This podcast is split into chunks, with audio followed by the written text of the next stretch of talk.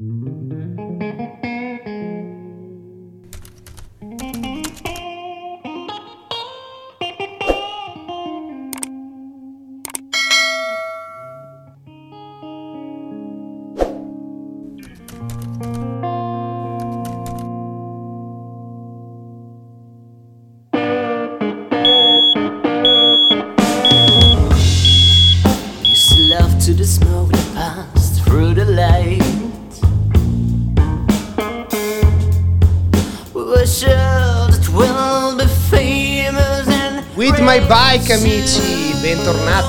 Nostra bicicletta, anche se questo lunedì cambiamo un po' il tema. Passiamo da quello che è stato un- l'ultra cycling che abbiamo trattato per diverse puntate a quello che è il cicloturismo, il, il fatto di poter viaggiare in bicicletta dove non è importante tanto il viaggio quanto è lungo, ma è importante comunque il come lo viviamo. E siamo qui anche per parlare un po' delle origini di questo, di questo podcast, di questo canale, di questo progetto With My Bike, libero, non, non ci sono sponsor, non sono retribuito, come dico sempre. Perché? Perché è un modo per imparare, un modo per conoscere, un modo per far scoprire alle persone come si può fare. Anzi, il tutto è iniziato perché errare è umano. Ok, questo libro che mi ha aperto gli orizzonti e mi ha fatto capire che tante cose sì si possono fare. E con noi abbiamo Marco, Marco Invernizzi. Ciao Marco! Come siamo? Benvenuto. Grazie. Allora, Eh, devi sapere che quello che tu hai scritto qua dentro è diventato la fonte principale di ispirazione. hai fatto danni, ma danni positivi. Mi hai fatto capire che errare è umano, errare è logico, è sensato perché ti aiuta anche a, a- a partire, ti aiuta a capire che si può fare. assolutamente, assolutamente. Eh, vederlo, vedere lì il libro di quello che ho, che, insomma, che io ho tanto sognato prima eh, fa, fa- fa un certo effetto, ecco. Eh, mai avrei pensato di, di fare una cosa simile ed è successo tutto così, una cosa di- dietro l'altra praticamente. Tutto nato da una piccola curiosità eh, nel capire dove si potesse arrivare, ecco. E quindi Beh, niente, bisogna, bisogna semplicemente lasciarsi prendere la mano. bisogna lasciarsi andare, bisogna sbagliare, no? Allora a sto punto. Sai, Sbagliare ed errare. er- ed errare, Errare nel senso di... che è questo no, il, il doppio senso del libro, no? del, del titolo. Quindi l'essere umano è un essere errante di natura, quindi dobbiamo ricordarcelo e, e- e quindi provare a viaggiare, a lasciarci, a lasciarci andare, a esplorare nuovi orizzonti. Sai cosa hai scatenato? questo, questo fammi- fammi- passiamo il termine, questo virus che si è diffuso in, in giro, no? Il, il fatto che errare, errante, ma la cosa più, mel- più bella per me è l'errare nel senso di sbagliare. Di errore. Sì, sì. di errore. Ma perché? Perché se io parto per un piccolo giro di 500 km e non ho la possibilità di sbagliare, di cambiare la catena, di romperla, di, di- di sbagliare strada per capire che il GPS salta e quindi devo arrangiarmi io, un po' quello che succede in un viaggio mondiale come il tuo, perché comunque Marco è partito e ha fatto il giro del mondo in bicicletta. E l'errare è l'errante, ma è anche l'errore che ti permette di crescere dentro di te, di, di dire sì, dai, devo L'errore è fondamentale, è fondamentale. Lo sbagliare, la- anche il fallimento, no? in, molti- in molte culture viene visto come una cosa positiva, non in Italia, ma, ma in tanti altri posti lo, lo è, ecco. E io penso che lo sia. Quindi sbagliare eh, fa parte del, cioè è una parte fondamentale dell'imparare, del conoscere cose nuove, del, del fare esperienza e non è una cosa negativa, ecco. Del capire che ce la puoi fare. E poi bellissimo è la, la frase nella- in apertura che, che tu appunto vai a citare di Yeats, eh, qui non ci sono estranei, solo amici che non hai ancora incontrato. E la bicicletta ho scoperto in questi due anni di chiacchierate che ti permette di incontrare nuove persone, diverse, certo. non solo nella lingua ma anche nelle, nella, nel, nel, pensare, nella religione, nella politica, che però hanno in comune la fatica, hanno in comune il fatto di dire, un po' come il titolo di questo, di questo, questo, di questo canale, il with my bike, con la mia bicicletta, devo contare su quello che io ho, no? E quindi certo. mi muovo. Ma... Quando gli vedo arrivare una, una, una, persona in bicicletta, cioè, automaticamente mi sta già simpatica, ma non perché io abbia vissuto in bicicletta e quindi lo possa capire meglio, ma semplicemente è, è così, una cosa che non possiamo uh, capire no, neanche noi, no? È una persona in bicicletta è una persona simpatica. Simpatica, a priori. Poi, sai... La mi sono immaginato in, in, certe situazioni in cui tu hai, che tu hai citato nel libro, no? E la più bella è stata quel soffitto bianco prima della partenza, del, appunto nel, nel, 2015, quel soffitto bianco che tu hai utilizzato come to-do list. E nella tua testa hai iniziato a dire c'è, c'è da fare, c'è, c'è da fare, c'è. Ma io leggevo, leggevo, leggevo, eh, pentole, computer, GPS, bicicletta, vestiti, fornello, tutto e di più. E mi, e non si può me... sbagliare lì, oppure si può sbagliare. Oppure Però può sbagliare. uno ancora non lo sa, quindi... Eh... Però dentro di me mi chiedevo, ma quanto è lunga sta lista? E ci sta tutto in bicicletta. Cioè, questa è stata la mia apprensione iniziale. Com'è che hai deciso di partire e perché hai deciso di portare certe cose? Beh, sono state le tue priorità? partire è stata, come dicevo inizialmente, una, una, come dire, una, un susseguirsi di eventi, quindi inizialmente eh, ho fatto il primo giretto in bicicletta, neanche io, giuro, non sapevo esistesse il cicloturismo quando ho fatto il primo viaggio in bicicletta e sono andato a Barcellona. Avevo semplicemente comprato una bicicletta da corsa, io arrivavo dalla mountain bike, provo la bicicletta da corsa e dicevo che figata, questa faccio, vado lontanissimo, no? E quindi era estate, non avevo niente di organizzato e ho detto prendo, vado sul lungomare, pedalo, no? E arrivo a Barcellona in, uh, facendo un sacco di chilometri, ancora non capendo il cicloturismo come Cos'era? poi l'ho, l'ho capito più, più avanti. E, e, da lì è stato tutto un no, devo, fare, devo prov- riprovarlo in, in quest'altro modo, eccetera, eccetera.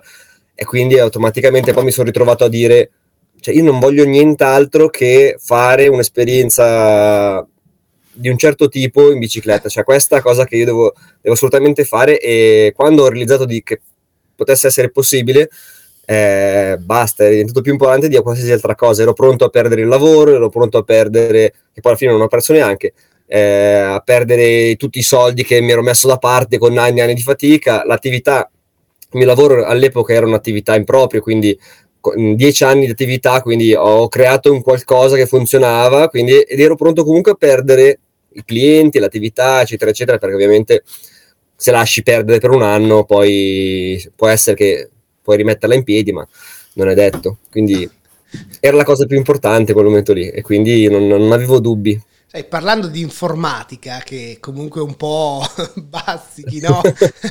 parlando di informatica, eh, sì. le, le variabili sono infinite, prova a pensare alla programmazione, okay. la virgola sbagliata in un codice di migliaia di righe, di... cioè, quindi vai a trovarla. Ma, eh, vai a trovarla, ma tu hai detto, tu adesso hai detto, eh, avevo capito che era possibile, ma cavolo, come, cioè girare no. il mondo era possibile. No, no, era possibile eh, da, mh, mm, semplicemente per una questione di questo tipo, cioè io pensavo inizialmente di non potermelo permettere a livello economico proprio, no? Stare in giro un anno, quindi non lavorare per un anno, cioè, è una cosa che io non, non potevo eh, neanche pensare, pensare, di potermi permettere. E questo mi rende anche una persona comune a tutti gli altri, ecco. Perché poi magari uno pensa anche che ci sia una, dire, una, una possibilità economica che, che, rende tutto più facile, ma assolutamente non c'era questa. Eh, semplicemente in una sera di quelle dove tutto può succedere, mi sono messo a, a mandare qualche mail di richiesta eh, di, di, sponsorizzazione semplicemente. E ad un certo punto praticamente eh, uno mi risponde dai facciamolo. E quindi poi la, la, cosa è andata in niente, però a me quel piccolo periodo dove eh, questa persona credeva in me, credeva che la cosa si potesse fare, ha, mi ha lasciato yeah. la possibilità di credere che ok, si può fare, si fa. Quindi ormai l'avevo assaporato, ecco, quindi ho detto no, devo andare avanti. Quindi diciamo che quella, quelle mail di risposta ok, va bene, ci credo, è stata un po' la nota principale del tuo spartito in cui hai iniziato a scrivere la musica. Bravo. E non hai più pensato ai problemi, eh beh, è quello che aspettavo, no? quindi si fa, via. bello, può bello. fare, basta, sì. Eh, qualcun altro pensa che si possa fare, allora non sono un pazzo criminale io. allora è una cosa che volendo possiamo pensare di, di iniziare. E quindi così è stato. Alla fine... Uh, Hai iniziato i primi passi. E via. Mm-hmm. Sai che, come dico sempre in queste chiacchierate, siamo io e te al bar, ci stiamo bevendo una birretta, anche se comunque sono le 18.30, ci beviamo una birretta, un aperitivo e iniziamo a chiacchierare, no? quindi non, non, c'è una scaletta, un po' in base a quello che dici mi vengono un po' in mente tante cose e, la, e, e nasce la curiosità. Tu prima hai detto non sapevo cos'era il cicloturismo, ma poi l'ho scoperto. Mi, mi provi un po' a, a spiegare qual era la, l'inizio del tuo pensiero inerente al girare in bici e quello che invece è oggi, quindi a distanza di un giro del mondo e tutto quanto, perché mi piacerebbe proprio far capire alle persone, e tu prima l'hai espresso in maniera molto positiva, come avevi un lavoro, eri una persona, non vivevi nell'oro da poter dire sto a casa, chi se ne frega parto, perché molta gente in maniera ignorante, nel senso che ignora questo fatto, pensa che chi prende la bici e va è pieno di soldi. No, è solo che si è programmato, ha fatto sacrifici per fare questo. Quindi ci sono tante forme, no?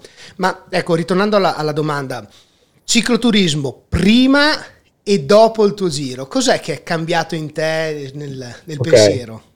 Beh, allora, quando non sapevo ancora cosa fosse il cicloturismo, eh, io sono partito, eh, sa- pensa che non pensavo neanche si potesse campeggiare in libera. Cioè io, questa cosa, io ero un ragazzino che ancora non aveva vissuto, avevo forse 23 anni, 22-23 anni, quindi era anche tardi in realtà e non sapevo fosse possibile in Europa fare campeggio libero, quindi io andavo e ho detto campeggi, no, ho la mia tendina dietro, eh, tu quindi in Costa Azzurra è facile trovare il campeggio, un campeggio libero, quindi si, si va e, e, si paga il campeggio. E ho fatto questa avventura. Comunque anche in questa avventura ho incontrato persone che eh, erano interessate alla, a quello che stavo facendo e ho fatto un, un, sacco di chilometri, quindi ho avuto pochissime in realtà in confronto ai viaggi dopo interazioni umane, che poi sono quelle che eh, fanno poi il viaggio stesso, no?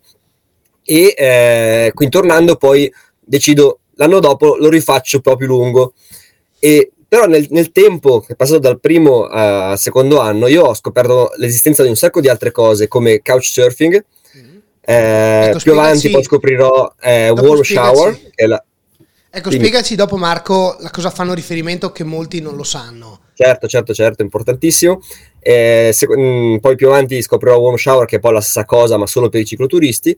Eh, scopro che si può fare il campeggio libero, quindi mettere la tenda in un posto qualsiasi, e questo mi, dà, mi apre completamente la, mh, mm, dire, la, il ventaglio di possibilità a cui potevo accedere.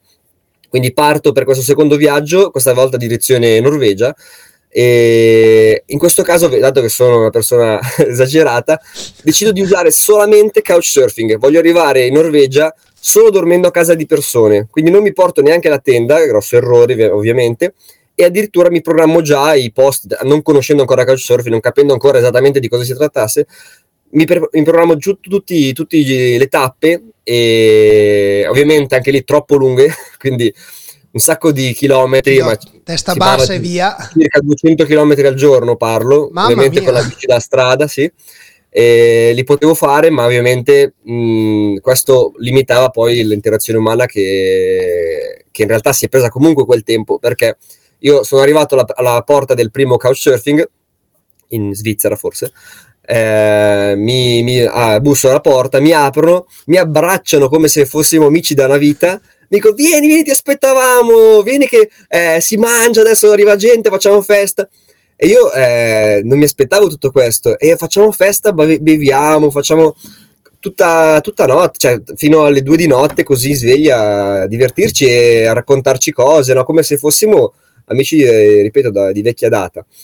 E, e, questa cosa mi ha aperto un altro mondo, un altro ventaglio di, di possibilità eh, e anche il cuore, perché io non pensavo esistessero persone così pronte ad ospitarti per niente, perché era una, è una eh, adesso spieghiamo cosa è Couchsurfing, ma è un aiuto eh, gratuito che le persone fanno eh, semplicemente per eh, ospitare persone che stanno viaggiando, quindi c'è, c'è una parte di, di, persone che mettono a disposizione proprio, in questo caso, divano, perché couchsurfing vuol dire surfista da divano, e, o chi ha la stanza da, per gli ospiti ben venga, e eh, in cambio semplicemente di due chiacchiere, di, di un'esperienza, di incontrare una persona nuova e dall'altra parte ci sono le persone che stanno viaggiando che eh, diciamo eh, incontrano altre persone dormendo a casa loro, risparmiando anche, anche sull'alloggio in realtà.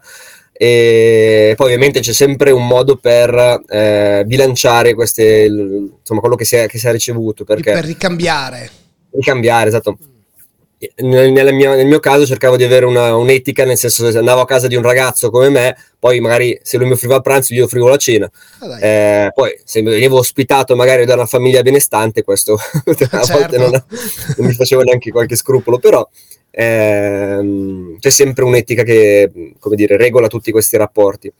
E, ed è una cosa bellissima perché tu arrivi in una città, in un paese, in un posto che non conosci, dalla, in una cultura che non conosci e automaticamente sei proiettato nella, nella famiglia, nella, a casa di una persona, eh, quindi vedi proprio come vive veramente quella, una persona che vive, in questo caso era Svizzera, Spa, eh, Francia, Germania, quindi non culture così diverse da noi, però comunque differenti.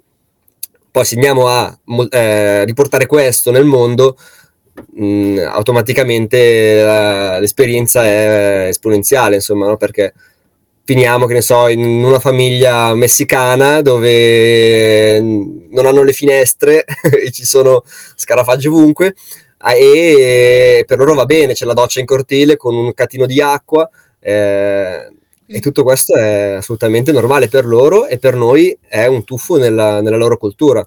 Ecco, se la stessa notte l'avessimo passata in un hotel o un, anche in un ostello, eh, sarebbe stata molto meno profonda come, come, cosa. Ecco, hai detto una cosa molto simpatica, un tuffo nella loro cultura, nelle loro abitudini, nella loro situazione. Quindi noi conosciamo e possiamo pensare Infatti tu adesso hai parlato di due applicazioni che permettono, come hai raccontato, di essere ospitati in maniera quasi gratuita o gratuita o comunque ricambiando, eh, insegnando loro la lingua per una sera oppure raccontando delle storie, insomma ci sono varie forme. No? La cosa bella è che hai detto ti tuffi nella loro cultura, quindi io o l'utente medio normale che non ha mai utilizzata pensa, vabbè dai, vado a casa di uno, mi piazzo sul divano, bicicletta in garage, una chiacchierata, una birra eh, e via. Però poi è aggiunto, puoi finire in Messico, puoi finire in Canada, puoi finire in Brasile, puoi finire in situazioni che per noi possono essere non normali, ma per la cultura, per la situazione del paese così, invece per loro sono vita quotidiana. quindi il riuscire ad adattarsi penso che sia un'esperienza, ti parlo da Luca che vive in, un paese, in una mm-hmm. città di 35.000 persone, quindi non in una metropoli ma neanche in un paese, può essere un'esperienza positiva che ti fa crescere, che ti fa capire anche cosa vivono altre realtà. Assolutamente, questo è proprio lo scopo poi alla fine del, del, dell'utilizzo di questo, di questo metodo e proprio per questo motivo che eh, io nel mio viaggio non avevo ne- nessuna pretesa, però ho, ho voluto provare a, a dare una, um, mettermi dei paletti, perché io sapevo che pro- molto probabilmente non avrei avuto un altro anno della mia vita da spendere in questo modo, in realtà poi la cosa è andata diversamente, eh, però in quel momento sapevo che era il mio anno sabbatico e quindi poi magari sarei dovuto tornare a lavorare tutto il resto della vita e quindi volevo che quell'esperienza fosse il più intenso possibile. Quindi sapevo che questa cosa del, dell'essere ospitato, della, della, eh, poteva moltiplicare l'esperienza e quindi ho provato a non pagare mai il, la notte in cui le notti, ecco, quindi il mio scopo era quello, cercavo sempre di provare a stare o in tenda, in un bosco, in, un po', in qualsiasi situazione o a casa di persone. E ovviamente non sempre c'è couchsurfing, quindi a volte devi chiedere alla gente di essere ospitato in casa e con ah. vari trucchi, con vari metodi, metodi, si può fare in maniera molto anche efficace e facile. Ecco. E, e, questo ovviamente, ripeto, moltiplica l'esperienza che, che, stiamo vivendo. Quindi io se avevo tempo arrivavo nel centro della, dell'eventuale paesino o città e cominciavo a chiedere alla gente, il mio, il mio, trucco era questo, dove posso andare a montare la tenda per passare la notte? E la gente dopo un po' si rendeva conto che io avrei passato la notte così in tenda in un posto che mi stavano indicando loro e in quel periodo di tempo in cui mi, mi raccontavano le cose entravo già nella loro simpatia, cioè riuscivo a entrare nella loro simpatia e mi invitavano quasi sempre a casa loro. Bello, male che vada nel loro cortile di casa, però eh, comunque si creavano poi una serie di, di situazioni molto interessanti. Ecco. Molto simpatica questa, questa tua metodologia, no? Però mentre parli eh, eh, mi medesimo sempre in quell'utente base, no? Cioè tu hai appreso questa tecnica, hai utilizzato queste applicazioni, ma in entrambi i casi non avevi paura di finire nel posto sbagliato? C'era qualche eh, paura dentro di te che ti dice ah, cavolo, cioè come fai a capire che quell'utente è giusto o quello che ti dice vai a dormire, guarda, 100 metri, gira a destra, giù, tac, ecco, mettiti là. Perché comunque eh, sei una persona umana, no? Quindi arrivare nel mhm. posto sbagliato potrebbe, ecco, cos'è che innescava in te una sicurezza o come riuscivi a capire il si va bene? Ok, allora, nel caso delle applicazioni, eh, la cosa è abbastanza in maniera tecnologica, cioè, tecnologicamente mh, mm, confermata dal fatto dei feedback. Quindi tutte le persone che hanno già conosciuto quella, quella persona mettono il loro feedback e automaticamente mh, mm, la sicurezza c'è in questo, in questo, modo qua. Nel caso invece in cui eh, si incontra una persona per la prima volta, eh, io penso che in viaggio si affina una, un, una, una, un'abilità nel capire le persone in pochi istanti. Quindi io pe- sono quasi sicuro di, di, di capire una persona prima, nei primi dieci minuti di chiacchierata. Posso sapere se mi posso fidare oppure no. E quasi sempre ci ho, visto bene, ci ho visto lungo. Le volte che non c'è che qualcosa, non, non ero convinto, si sono rivelate poi alla fine effettivamente persone non troppo affidabili e così via. Questo... Comunque parto sempre dal fatto che eh, le persone siano buone, ecco questo. Eh, ma eh. anch'io, per l'amor di Dio, ma basta uno... No, ecco, questa tua sicurezza nel, nel capire e comprendere subito com'è la situazione, com'è la persona.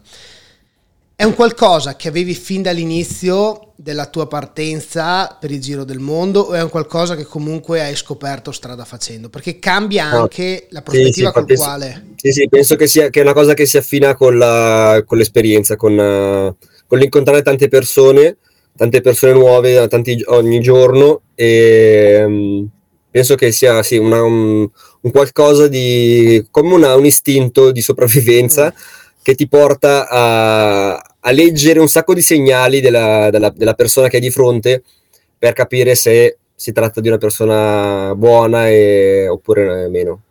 Bello, Penso... è una fortuna vorrei dire. Potrebbe, diciamo così, eh, togliere molte preoccupazioni a chi magari fa le prime esperienze. No? Un'altra preoccupazione che, che, comunque tu nel tuo viaggio hai applicato è quello del dormire in tenda, il, il pernottare, il chiedere alle varie stazioni di polizia, di, di, di, di vigili fuoco nei vari paesi, piuttosto che prendere e, e, e, andare in un certo posto, in, una, in, in, un punto in cui è individuato. Mm-hmm. Com'è l'esperienza in tenda in giro per il mondo? Se nell'Italia e i paesi vicini metti che la si può anche un po' comprendere, no? Ma um, anche lì ci sono delle tecniche che ti permettono di stare più o meno tranquillo. Quindi eh, di solito la regola è o dove nessuno ti vede mm. o dove ti vedono tutti. Eh, questo era la, il, mio, il, mio, modo di, di, cercare il posto. Quindi poi ovviamente, dato che stai pedalando, non sai dove, dove, dove ti trovi esattamente. Quindi eh, uno, io pedalavo giusto, cioè mi fermavo due o tre ore prima del tramonto, così avevo poi il tempo di trovare un posto idoneo per, per montare la tenda. Quindi se c'era un posto che si prestava completamente lontano dalla, dalla, dalla, civiltà, dove potevo nascondermi in qualche modo, però dovevo essere sicuro poi non, che non ci fosse nessun altro, in quel caso mi sentivo abbastanza sicuro. Nel se no, in molti, soprattutto nei paesi un pochino più pericolosi o comunque ehm, considerati più pericolosi, preferivo stare dove tutti mi potevano vedere, quindi magari una stazione di benzina aperta tutta notte poteva essere un buon, un buon posto, anche perché ha un sacco di telecamere e c'è, c'è, sempre l'operatore, anche se c'è il cambio di turno, ma c'è sempre qualcuno lì a lavorare e quindi questo dava una certa sicurezza, io mi mettevo nell'angolino lì del, del, del posto, spesso c'era anche il bagno, anzi normalmente c'era anche il bagno e a volte anche le docce e quindi era, si prestavano bene come, come posti per passare la notte.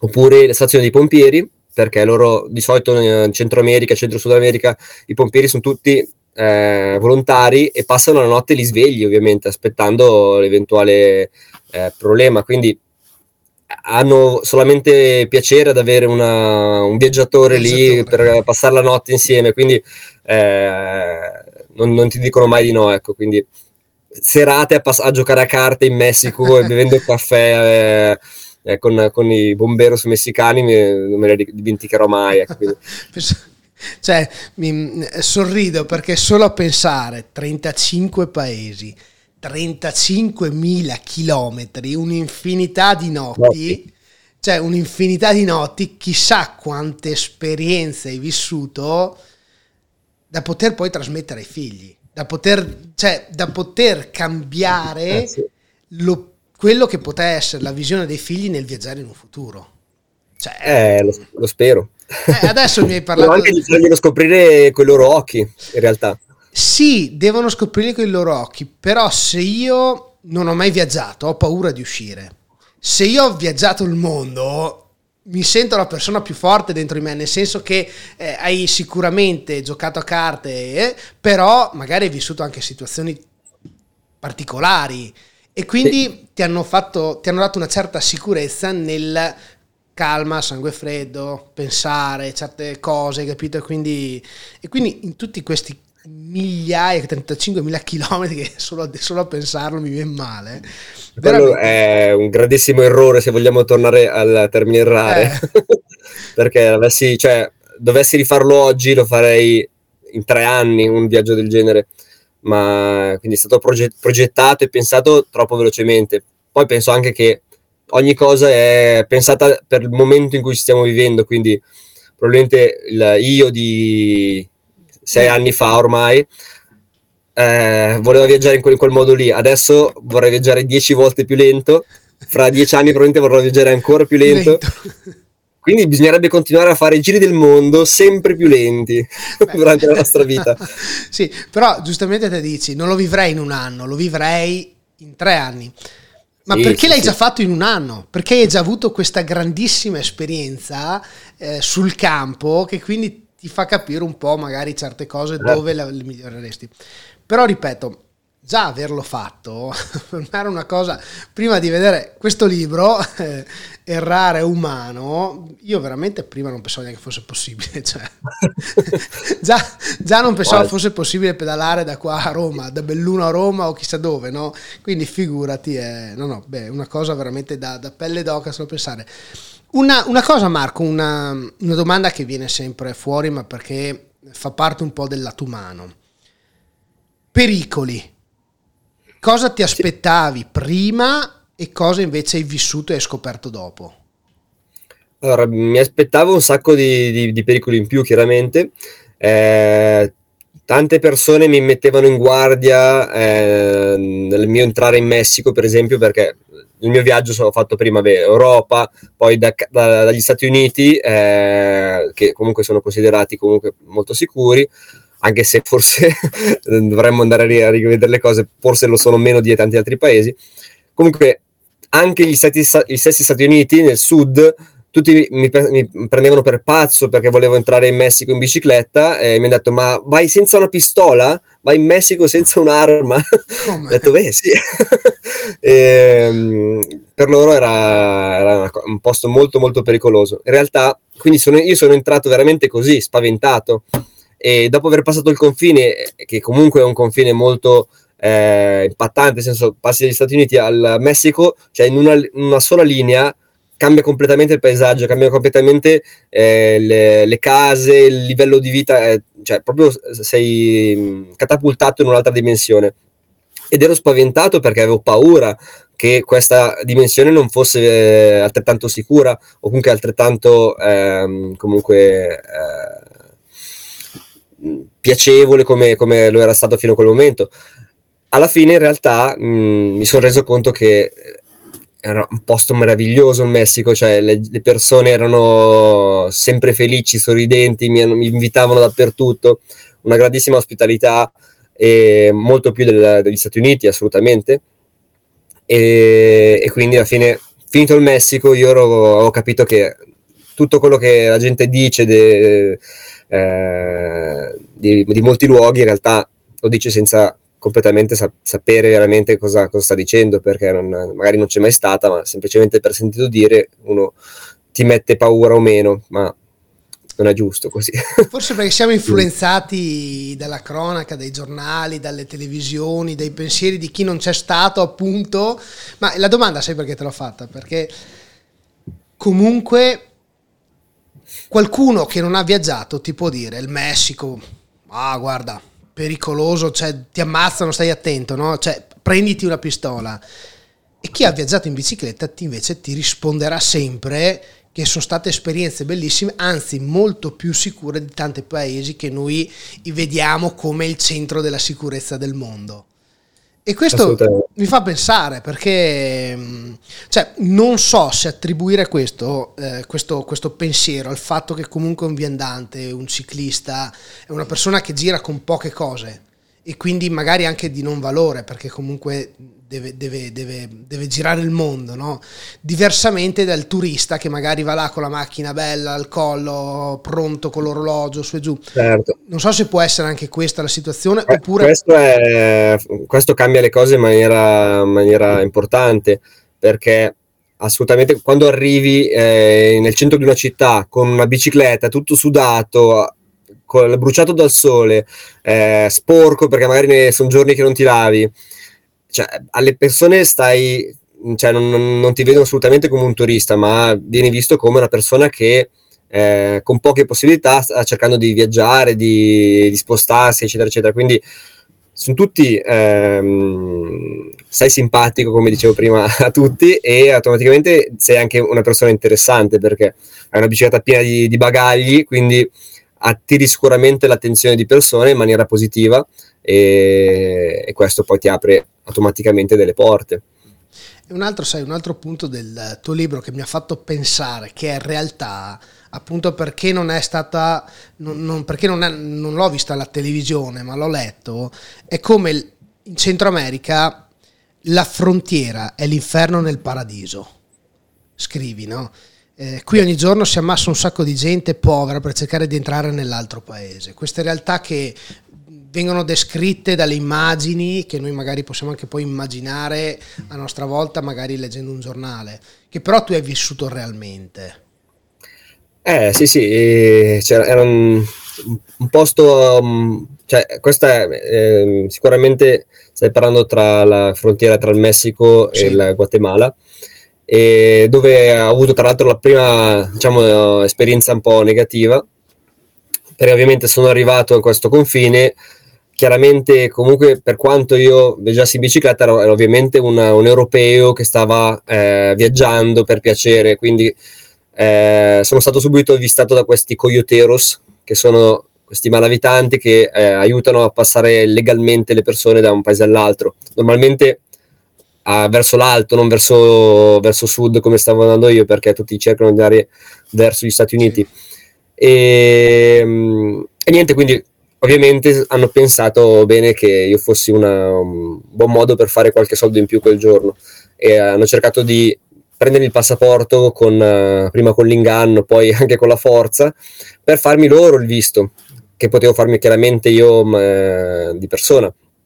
E, e alla fine non c'è stato verso ho anche lì contrattato in maniera anche eh, molto arrabbiato eh, per l'eventuale pagamento di, que- di quest'ultimo.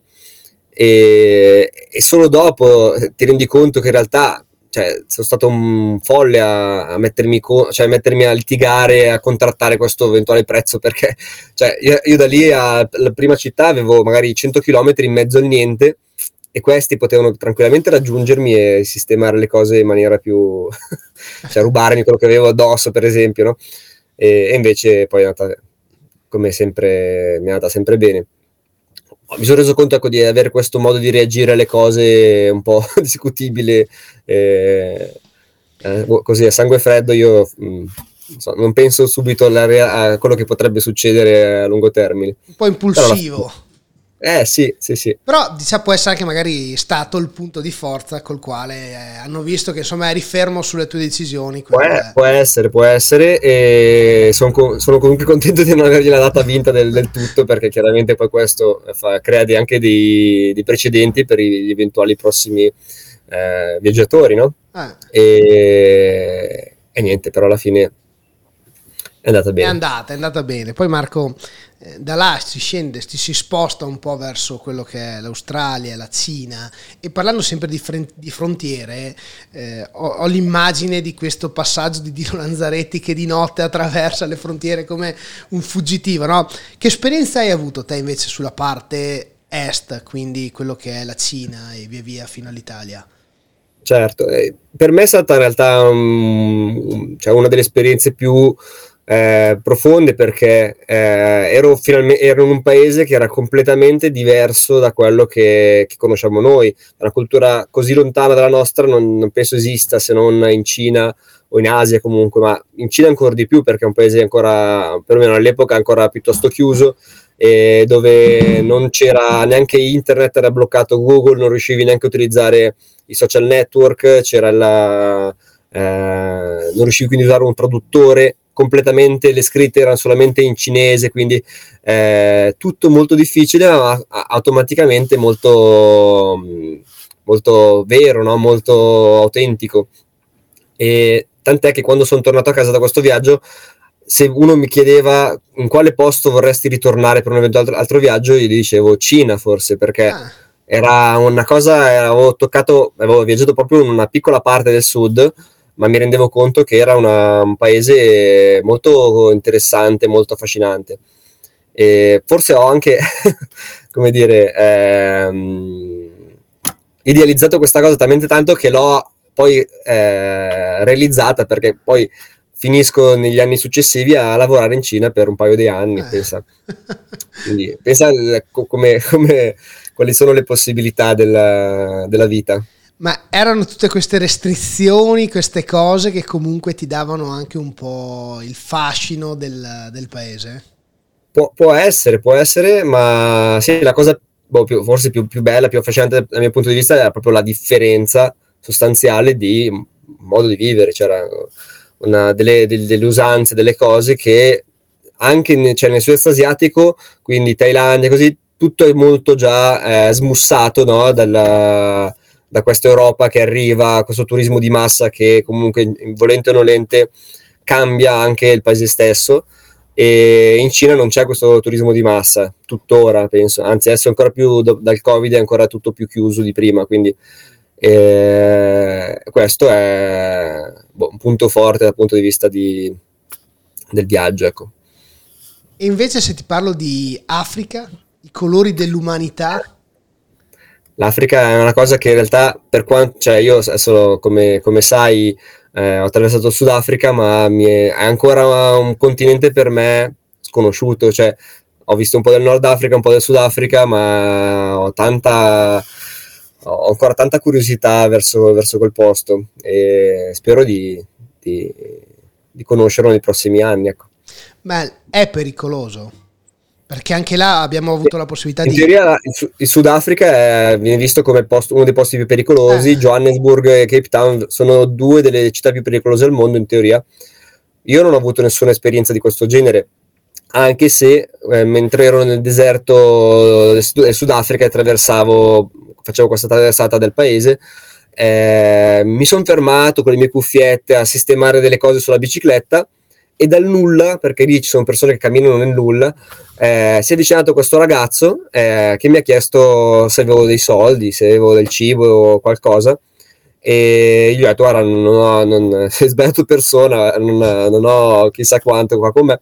poi ho visto che nella mano aveva un coltello serramanico aperto e ecco, mi sono un po' messo paura, ho incominciato a parlargli molto, eh, ho, cercando di spiegargli, lui era molto spaventato in realtà, non, non penso ave- avrebbe mai fatto un gesto impulsivo di qualche genere, però eh, ho cercato così di, di, capire, di spiegargli cosa che non, non, ero la persona che stava cercando e che comunque non, cioè, ero uno pari a lui quasi.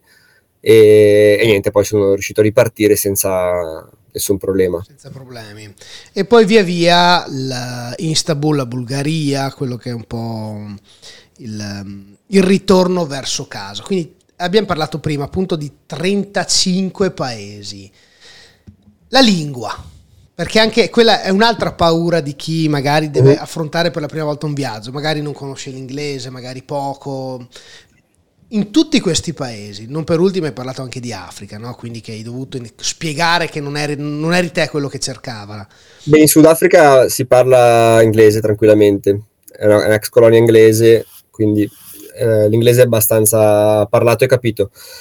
E mm, in tutto il resto del mondo, eh, sì, io sono partito in realtà con un inglese che era poco più di quello scolastico, quindi in realtà mi sono trovato nei, nelle, nelle, prime situazioni, no, anzi, torniamo indietro negli altri viaggi, nei primi viaggi che ho fatto, mi sono trovato in degli ostelli, in delle situazioni dove completamente non capivo nulla, quindi mi, mi sentivo un pesce fuori d'acqua. E invece poi, piano piano, piano piano, senza in realtà nessun vero corso di inglese, eh, ho, imparato a capire benissimo e avere un inglese magari con qualche errore, ma piuttosto fluido, ecco perché comunque lo avevo praticato molto. E questo ovviamente già l'inglese apre chiaramente le porte a un po' tutto il mondo e lo spagnolo che si impara da italiani molto velocemente in qualche mese, eh, dal Messico in giù era, era, necessario perché nessuno parla, parla poi inglese in Sud America, cioè comunque molti paesi sì, ma in realtà il livello è molto molto basso, soprattutto in Messico e se, soprattutto se vai in una famiglia rurale non, uh, non parlano sicuramente l'inglese, quindi da italiani e poi si impara sì, facilmente sì. lo spagnolo. Quindi. Si riesce un po' a, a sì, sì. Ecco, le, arrivi in Italia, no? è l'ultima pagina del tuo, del tuo, libro che appunto si intitola Errare umano. Ha una bella lista, una lista che vorrei un attimo leggere, ma perché? perché io ho preso il libro, ho letto il giro del mondo e ho pensato, cavolo, ma questo ha un rishow con dentro un carellino, no? Quindi una, giusto un attimo per fare il punto del, del, del, tuo bagaglio. Quindi tenda da due persone, materassino gonfiante, sacco a pelo da 15 gradi, borracce, pannello solare da 15 watt, GPS con mappe del mondo, GPS di localizzazione spot, macchina fotografica, action camera, smartphone, computer 10 pollici leggero battery bank, fornellino, pentole, padelle, forchetta, cucchiaio, coltello, olio, sale, zucchero, scarpe di ricambio, due paia di pantaloni lunghi, due paia di pantaloncini, due completi a ciclismo, quattro t-shirt, calze e mutande, una felpa, kit medico, kit di riparazione di bicicletta. Io giro a pagina e dico ok, Inizia, conti- continua, no, pagina bianca. Ma come? Marco ha girato il mondo con queste cose, io manco riesco a farmi una settimana in vacanza senza tre bagagli, no? E la cosa che mi ha stupito è il battery bank, nel senso che siamo abituati al GPS, siamo abituati al, al, cellulare, tutte quelle situazioni che ci servono senza le quali non riusciamo più a essere noi stessi a volte, no?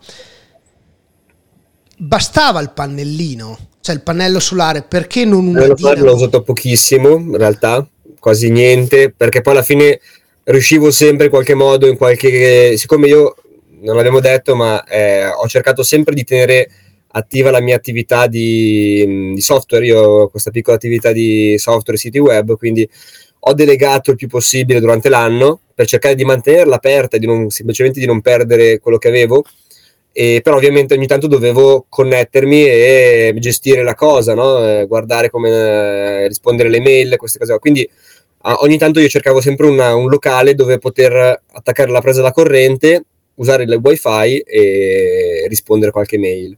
E quindi questo mi, faceva, mi dava la possibilità di caricare power bank e quindi alla fine non avevo veramente bisogno di, una, di, un, di un, pannello solare. Forse cioè, l'ho usato in, in un paio di paesi, sì, ma mm, ecco, non, è, non lo riporterei forse ecco, se dovessi ripartire.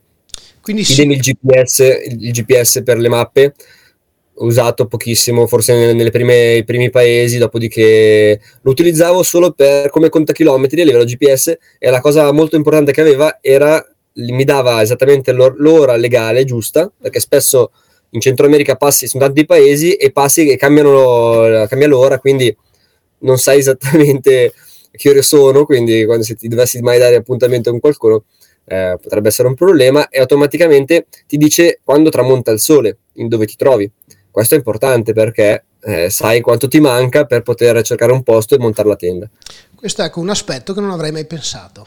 Vedi, il, il fatto, eh, io lo ribadisco sempre, with my bike, eh, io mi nascondo sempre dietro il vestito del serve agli altri perché così magari iniziano a imparare, ma il primo sono io, vedi? Non, non avrei mai certo. pensato all'utilizzo del GPS per quello che è il tramonto o l'alba o via dicendo, o come hai detto appunto, anche Chiaramente si, si, può trovare anche eh, sul telefono normale una cosa del genere, solo che quel GPS lì consuma pochissima batteria, le batterie ricaricabili, poi le puoi cambiare, ne avevo un sacco di dietro, batterie stilo e, e, quindi era una cosa, una sicurezza insomma, a livello energetico, sapevo di poter contare su quella funzionalità lì, avessi usato il telefono non sarebbe durata la batteria perché chiaramente per dei giorni magari non, non vai a caricare. Certo. Quindi, quindi, mi viene a pensare una serie tipo Etrex del Garmin.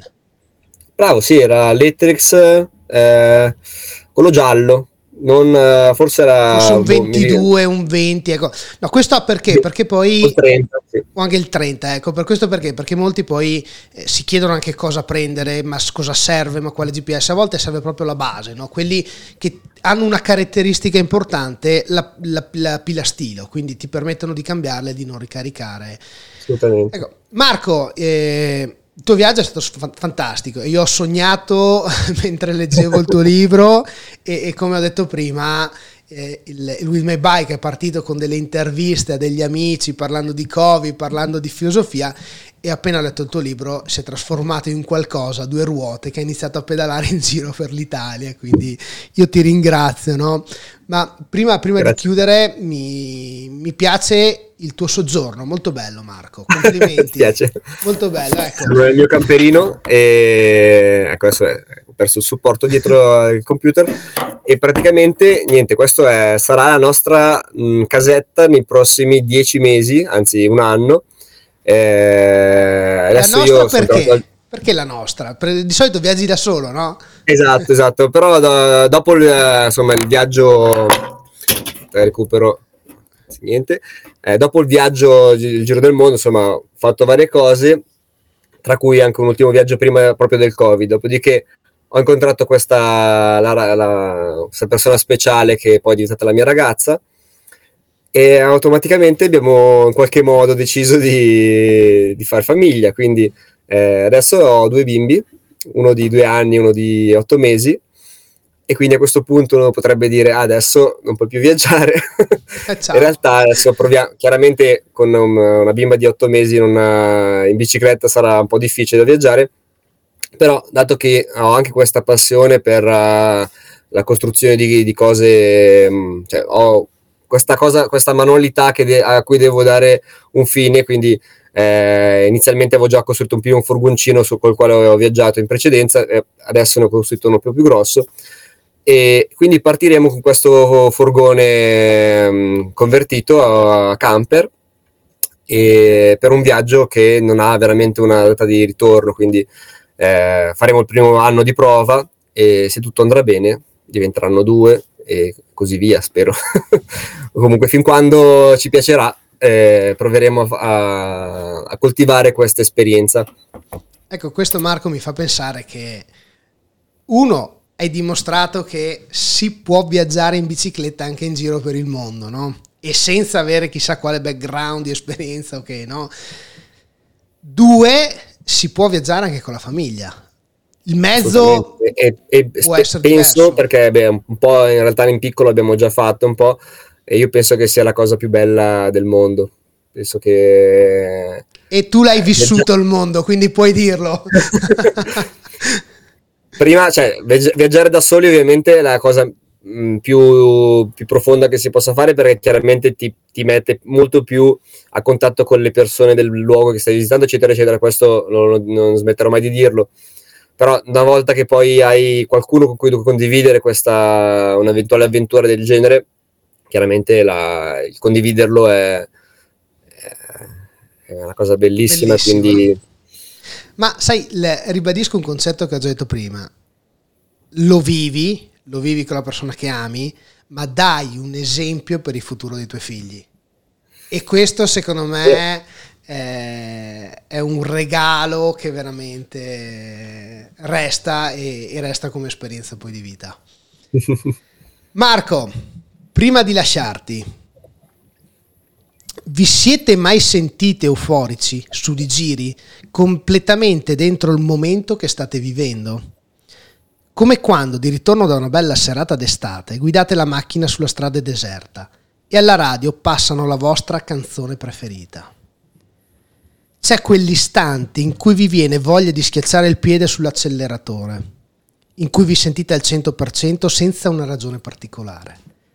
Se non quella bella serata, quella bella musica e quella bella atmosfera. Ecco, io mi sono sentito così per un anno intero. Un anno, 10 notti pagate, 35 paesi, 35.000 chilometri, ma soprattutto un infinito di amici. Guarda, questo è, è un applauso che ti meriti di... per aver condiviso con noi questa, questa tua esperienza e, e, soprattutto, te lo dico io, ti ringrazio per aver dato un po' il là a questa mia esperienza che sto vivendo chiacchierando con le persone, no? perché ripeto, il tutto è iniziato un po' con questo libro scritto appunto da, da Marco Invernizzi che trovate in, in, libreria e che vi consiglio perché vi cambia, magari non vi cambia la vita, ma vi cambia la visione che potete avere della vostra vita, del vostro futuro, di come di, di quello che ci siamo persi probabilmente fino ad oggi, ma che possiamo recuperare domani. Marco, grazie mille. Grazie mille. Grazie. Eh, se, se, qualcuno volesse seguirci su, per la nuova avventura, quella con i bimbi, eh, Roots and Wheels, quindi ecco, radici e ruote in inglese. In inglese, ecco, quello che infatti dopo i ringraziamenti c'è sempre il per chi volesse contattarti, l'hai già dato il, il, il link del, del, nuovo progetto, per chi avesse una curiosità, anche solo il, la voglia di disturbarti per caricarsi un po' e partire e chiederti un consiglio, come può farlo e se può farlo? Assolutamente sì, eh, tra l'altro, giusto per citare qualcuno, eh, la mia, prima del mio giro del mondo, io una delle persone che aveva insomma creato in me questa, questo desiderio di, di, girare il mondo era Dino Lanzaretti e quindi a un certo punto ho detto, boh, io gli scrivo, ci provo, eh, gli dico, guarda, voglio fare questa cosa qua, se hai qualche consiglio da darmi, eh, sono tutto orecchie.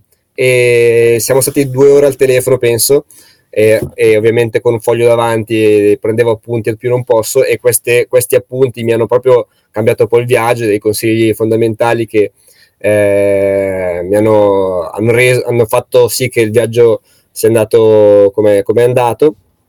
E tra l'altro poi siamo diventati amici quindi eh, questo è quindi se posso dare una mano se posso dare il, il mio consiglio eh, a qualcuno devo, devo assolutamente rendere il favore ecco, ecco sai il io ho preso il tuo libro, leggo la prefazione di Dino Lanzaretti e ho detto Madonna, ma chissà quale giornalista o scrittore di importanza è questa persona, no? E quindi non conoscevo, perché ripeto, il tutto è iniziato da qua, da questo libro, da Errare Umano. Arrivo a pagina 217 e c'è il momento in cui te lo, lo incontri, lo vai a trovare e, e, esclami che grande uomo, no? Allora io cosa faccio? Ho detto aspetta, eh, aspetta che provo a contattarlo, magari una chiacchierata se la fa. Effettivamente poi abbiamo chiacchierato online, ci siamo visti anche di recente alla fiera del cicloturismo a Bologna e ci sarà la, la, la, la possibilità, quindi no, non ti nego che dopo il tuo là e la tua esperienza ho avuto la possibilità di conoscere altre persone e, e, confermo che Dino è una persona veramente... Un'altra persona come te che ti fa sognare, che ti dice cavolo, ehi, parto anch'io adesso, no? Anche se insomma dai, bisogna fare un po' di esperienza. Marco, quindi ricordiamo sito internet, i vari social, comunque chi ne ha la possibilità appunto confermi che ti può contattare, può chiederti informazioni. Sì. Poi anche magari eh, sull'uso di queste applicazioni, che poi ricordo, se ci ricordi un po' i nomi, così magari chi vuole allora, andare a cercarle. Couchsurfing, che purtroppo dal Covid è diventato a pagamento, costa qualche euro al mese. Il problema è che costa anche a chi deve ricevere le persone, quindi molto probabilmente, immagino io, eh, funzionerà molto meno bene perché anche chi riceve deve essere iscritto e pagare eh, dal Covid in poi. E invece Warm Shower, dato che qua si parla di bicicletta, io consiglio in realtà di utilizzare quello. Eh, forse c'è una um, 30 euro iniziali a vita, quindi poi si, si è iscritti per sempre. E, e questo è una, è una, comunità molto più, più, piccolina, ma molto più, più viva e forte. Quindi eh, io personalmente ospito a casa mia un sacco di, di, persone che dal nord Europa scendono e vanno, vanno ovunque, passano da casa mia e vi ospito una, una o due notti in base a, all'esigenza. Ecco, quindi mi verrebbe da, da dire a chi ci ascolterà, a chi, ci, a chi vedrà il video in futuro, no?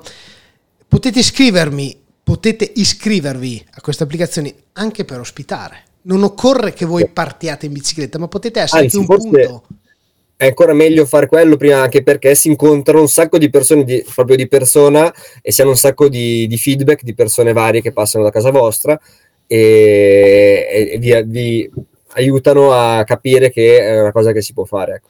Bene, Marco, mi raccomando, in bocca al lupo per la partenza, che è un altro Grazie progetto mille. bellissimo. Se passi per Belluno, mi raccomando, il numero ce l'hai, quindi benvenga certo. per una pizza, una birra, una pedalata con la famiglia, insomma, quello che sarà. Grazie a te, gentilissimo e rinnovo veramente i ringraziamenti per la tua disponibilità e niente non vorrei dirti sulle due ruote perché adesso sono quattro, ma eh sì. buon Però viaggio. ce le portiamo le bici, eh, ce le portiamo, magari riusciamo a fare una microavventura nell'avventura. Quindi vi seguiremo, vi seguiremo sulle quattro o sulle due ruote, ma comunque in giro. Fonte di ispirazione, grazie Marco e buon viaggio. Anche Ciao a, a tutti.